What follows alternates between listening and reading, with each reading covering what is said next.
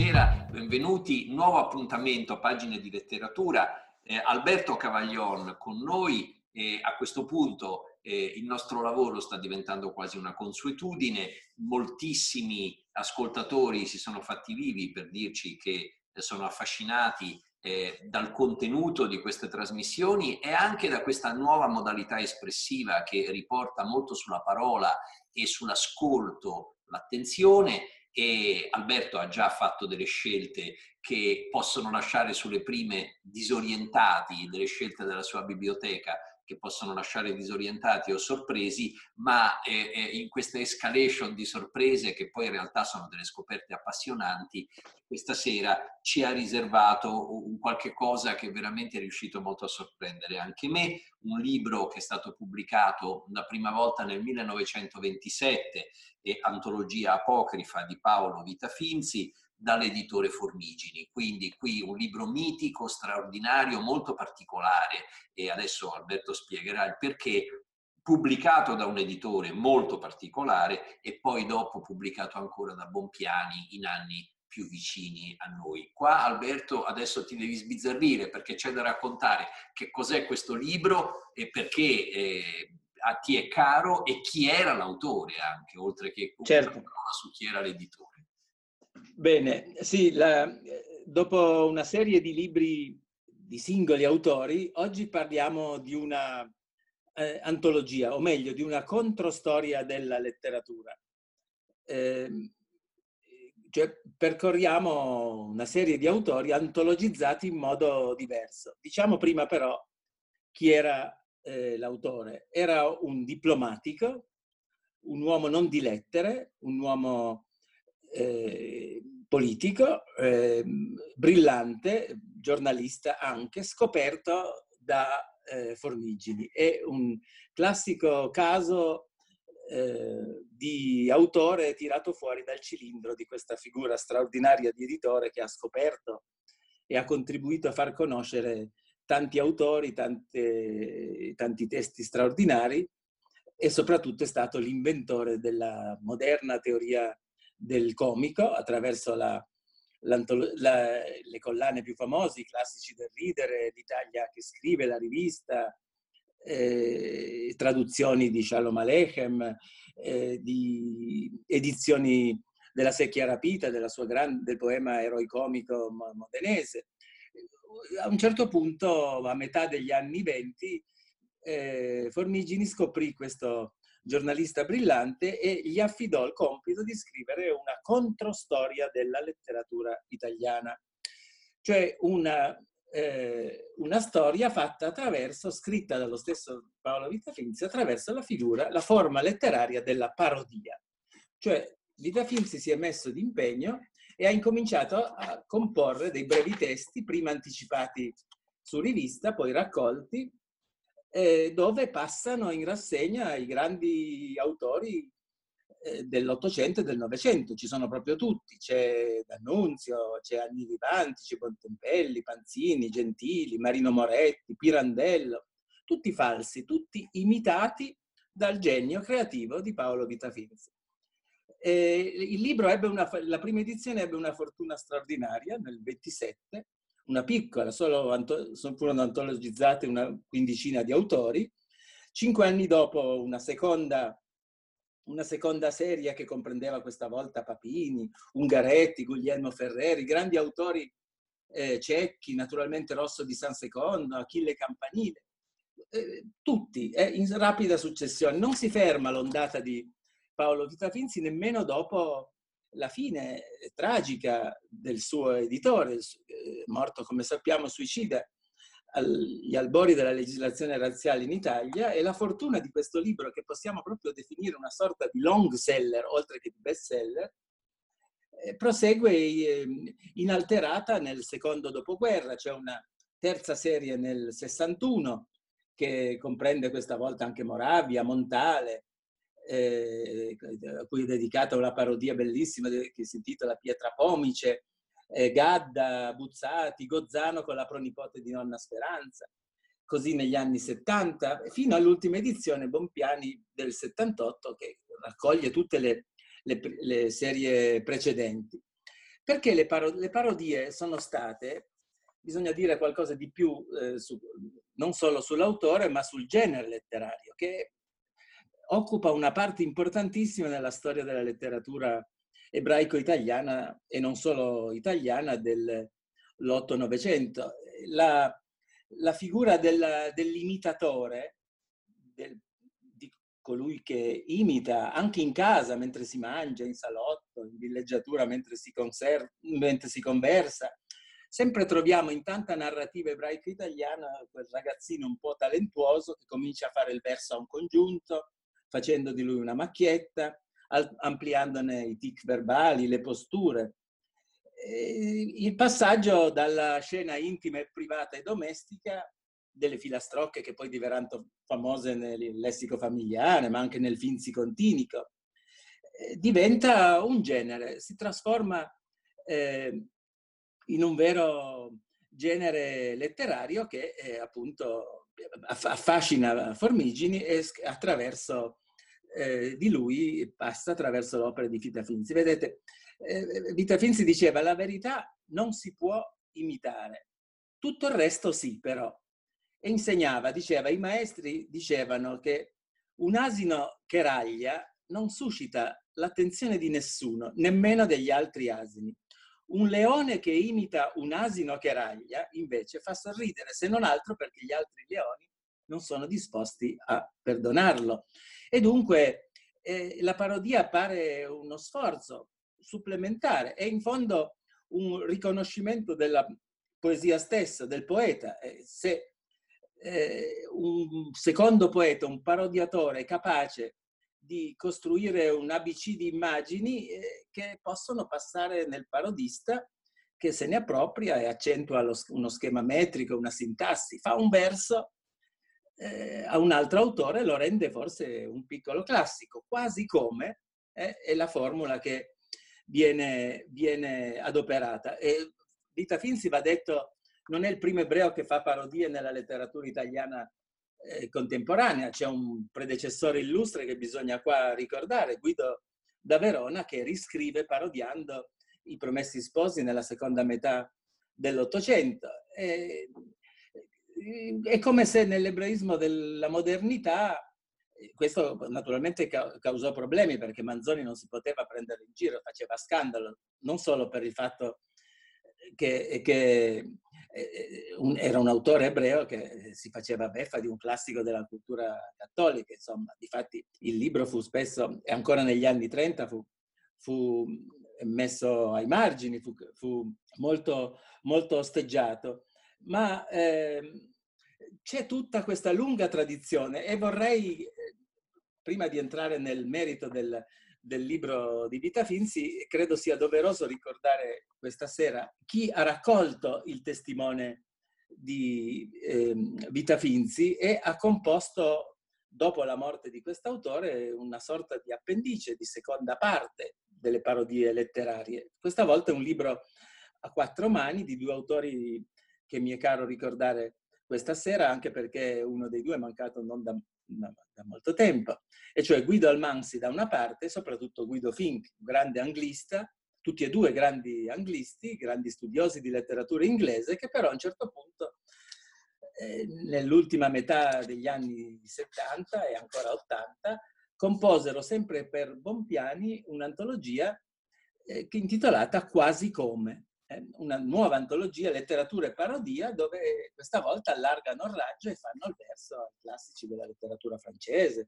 della letteratura inglese, imitano Shakespeare, imitano Baudelaire, eh, imitano Tolstoi naturalmente, riscrivono, cioè i classici. Riscrivere, la riscrittura, lo svolgimento delle opere altrui è un classico. Nel suo piccolo anche personalità importanti, critici letterari, Case, Sfortini, imitarono tutta la vita, scrissero epigrammi alla maniera di Teofilo Folengo e Cases giustamente ricorda nelle sue memorie le prime gag, anche questa autrice bisogna ricordarla in questa galleria di parodisti, Franca Valeri ha compiuto 100 anni in queste, in queste settimane e proprio Cases, che fu compagno di scuola di Franca Valeri, disse di essere stata affascinato negli anni degli studi liceali e primi universitari dalle prime gag di colei che più tardi sarebbe diventata Franca Valeri e di nome, come sappiamo, era Franca Norsa, è ultima campionessa di queste parodie serio e burlesche. Naturalmente era un grande parodista, è stato un grande parodista negli articoli e nelle poesie, anche Primo Levi, cui dobbiamo eh, una parodia della parodia di Vita Finzi, perché tutti e due si cimentarono con la famosa poesia di Carducci, Pio Bove, eh, Pio Bove un corno, dice Primo Levi in questa famosa eh, poesia, dove sembra quasi duellare a distanza con eh, lo storico delle parodie eh, Vita Finzi.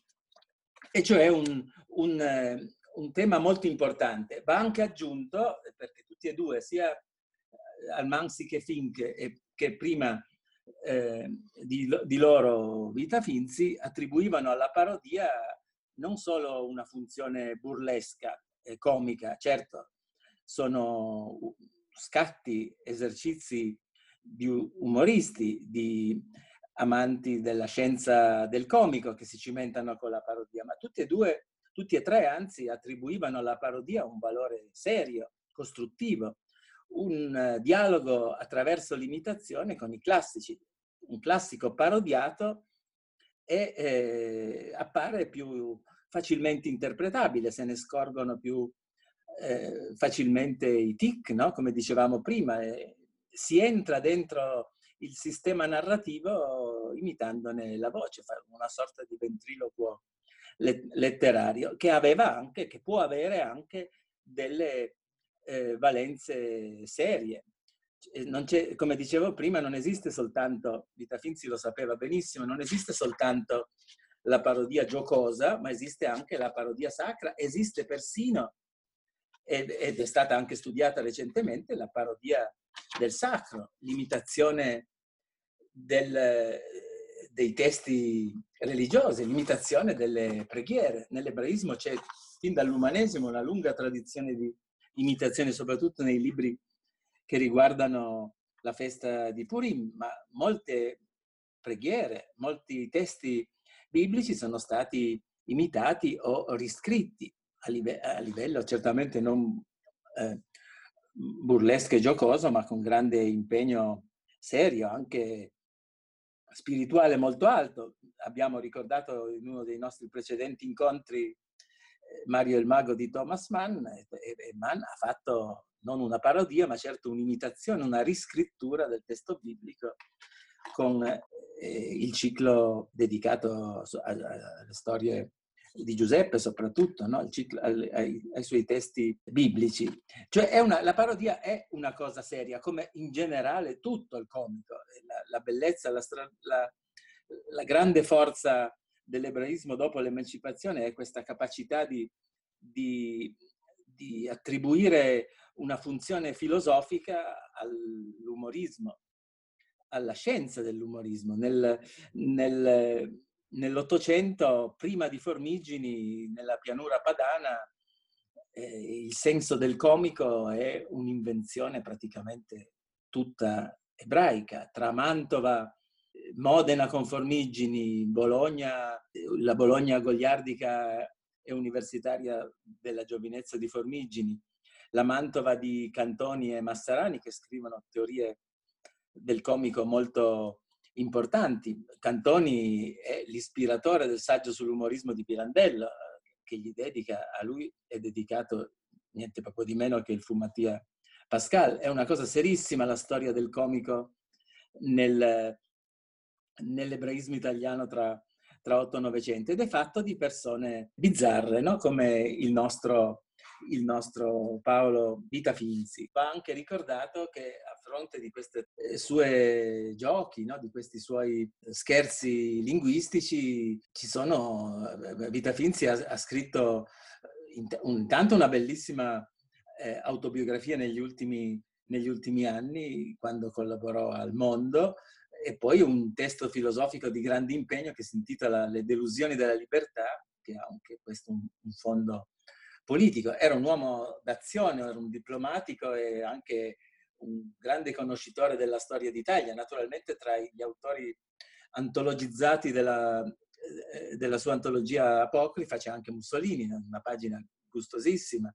Era molto facile naturalmente imitarlo. Eh, Mussolini si, si prestava, eh, i suoi discorsi erano per eccellenza i più facili da parodiare. Montale o Loria o Gadda eh, richiedevano uno sforzo, uno sforzo maggiore.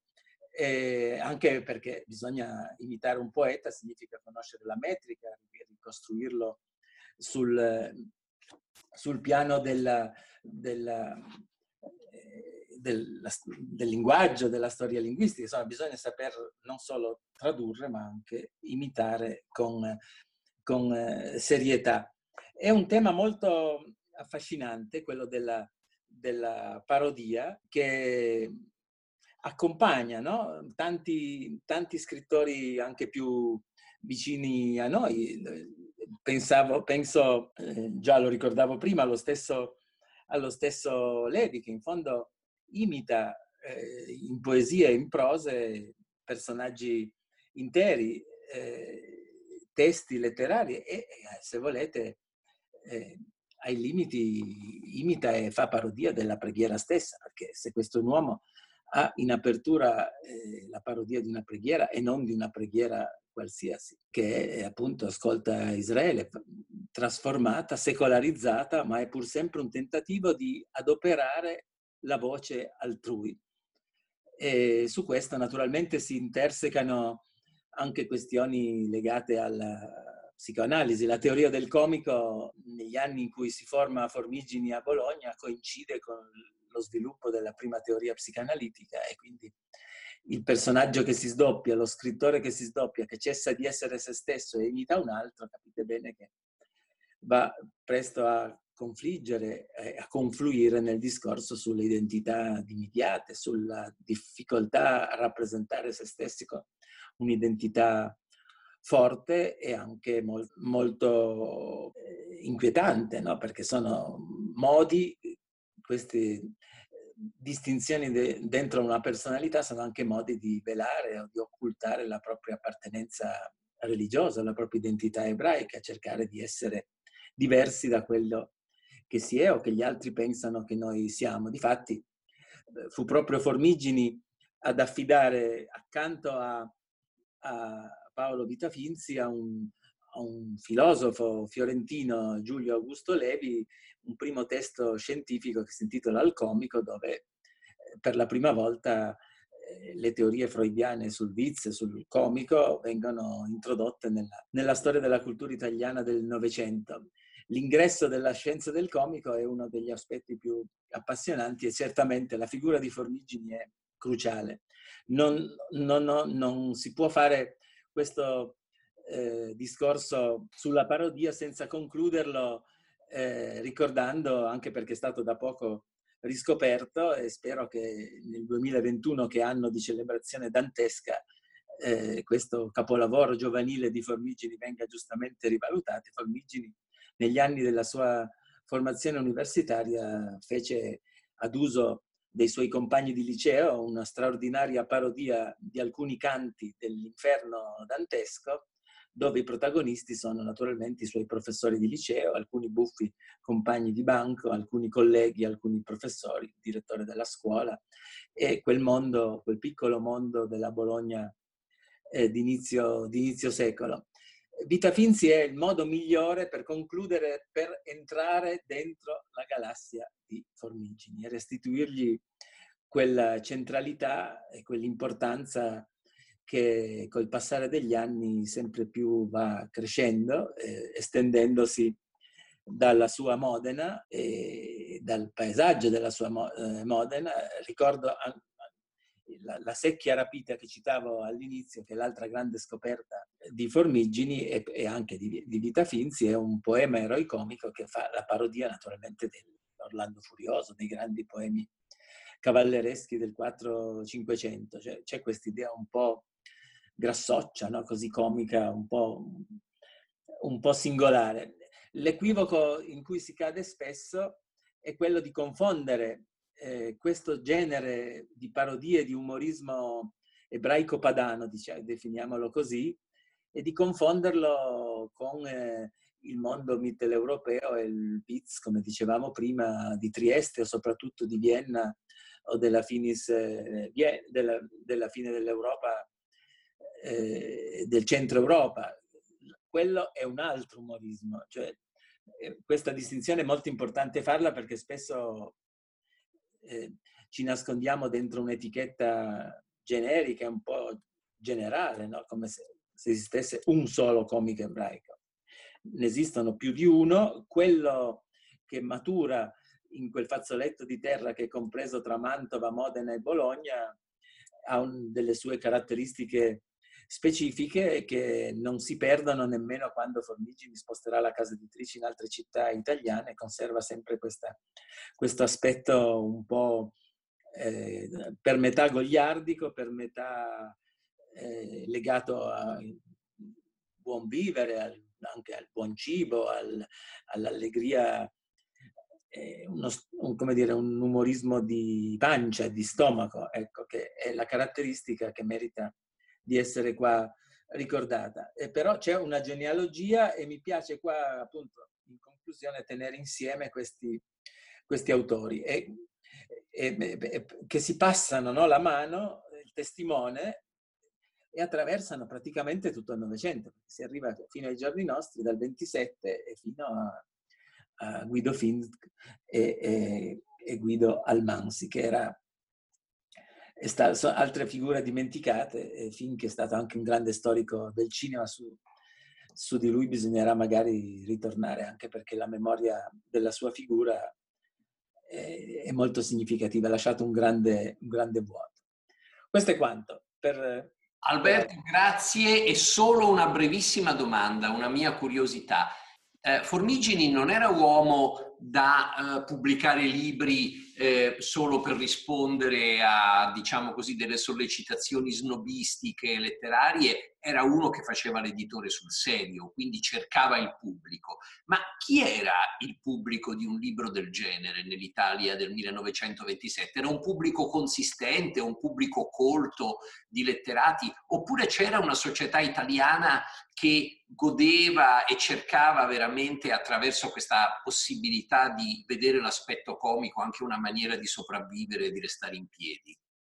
Ma sicuramente Formigine è stato un, anche un grande imprenditore, un, ha avuto fortuna, cioè le sue collane hanno avuto un, una, una grande fortuna editoriale. I classici del ridere erano libri, piccoli libri, tradotti bene, introdotti da specialisti e eh, con un grandissimo pubblico. Non c'è quasi classico del ridere che non abbia avuto 3-4 edizioni, riedizioni. C'era un pubblico che era quello della società liberale, della piccola borghesia, del mondo della scuola, degli intellettuali, degli scrittori del periodo che precede anche la prima guerra mondiale e, e abbraccia i primi anni, ancora i primi anni venti.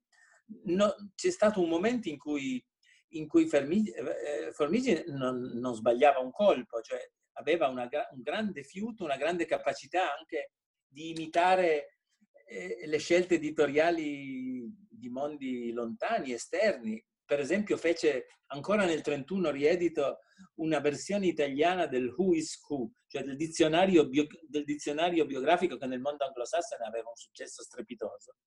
Lui riuscì a farne eh, mi sembra tre o quattro edizioni dal 28 al 31, ogni anno faceva il chi è, era il chi è di Formigini, che erano minuscoli, ma neanche poi tanto, assomigliavano un po' alle garzantine, no? erano piccoli dizionari biografici dove praticamente da solo componeva minuscole schede biografiche, non solo di scrittori, ma anche di scienziati, di giornalisti famosi, piene di errori, spesso erano fatte un po' così alla, alla Carlona, date di nascita e di morte sbagliata, libri, titoli di libri, eh, però un successo, un successo strepitoso.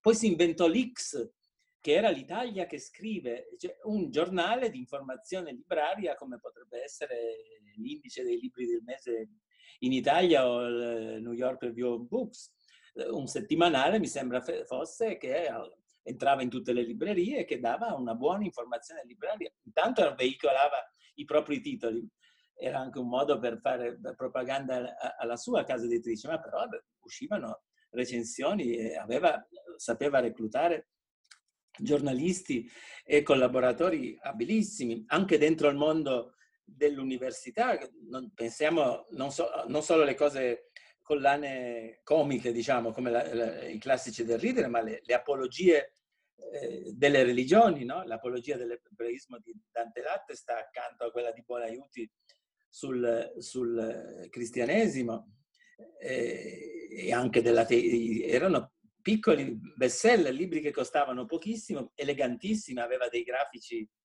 eh, portentosi, no? quindi erano anche libri che oggi, oggi sono bellissimi da, da, tenere in mano. Si inventò la Treccani, si inventò l'enciclopedia, ebbe un contenzioso giuridico con Gentile che gli, gli rubò di mano praticamente la, la, sua creatura, avrebbe fatto lui l'enciclopedia italiana, ma l'invenzione, l'invenzione era, era sua aveva un grande pubblico. Bas Banen, la sua fortuna svanisce negli anni 30, un po' il dover fare i conti con il regime e scenderne a patti, perché anche lui scese a patti con, con Mussolini. Svanì, come dire, si attenuò un po' la, la, la, parte rivoluzionaria che era stata ancora nei primi, nei primi anni venti. Fece in tempo a, a, a scrivere, a pubblicare, questo è un, è un libro bellissimo che pochi ricordano, uscì postumo, curato dalla moglie, gli ultimi scritti, gli aforismi, i pensieri, di cui una gran parte dedicati appunto alla nascente, alla crescente campagna razziale italiana, che gli costò poi la, la vita, è un libretto molto bello che si intitola Parole in libertà, uscito postumo, che raccoglie appunto le sue pagine sparse dell'ultimo periodo, ma c'è il pessimismo, c'è il disincanto di chi aveva visto svanire i sogni della sua, della sua giovinezza, ma poi c'è tanto da riscoprire. Per fortuna le sue carte sono oggi conservate benissimo a Modena, ci sono tanti studiosi, ne hanno fatto una mostra di recente. Sta, con gli anni si sta rinforzando la sua tradizione, gli interessi intorno alla sua figura vanno, vanno crescendo e prese due lauree, una in filosofia e, fu dedicata alla filosofia del ridere e un'altra in giurisprudenza che è dedicata alla figura della donna nella tradizione del, dell'ebraismo e nel, nel talmudismo, non so che titolo, non è mai stata pubblicata.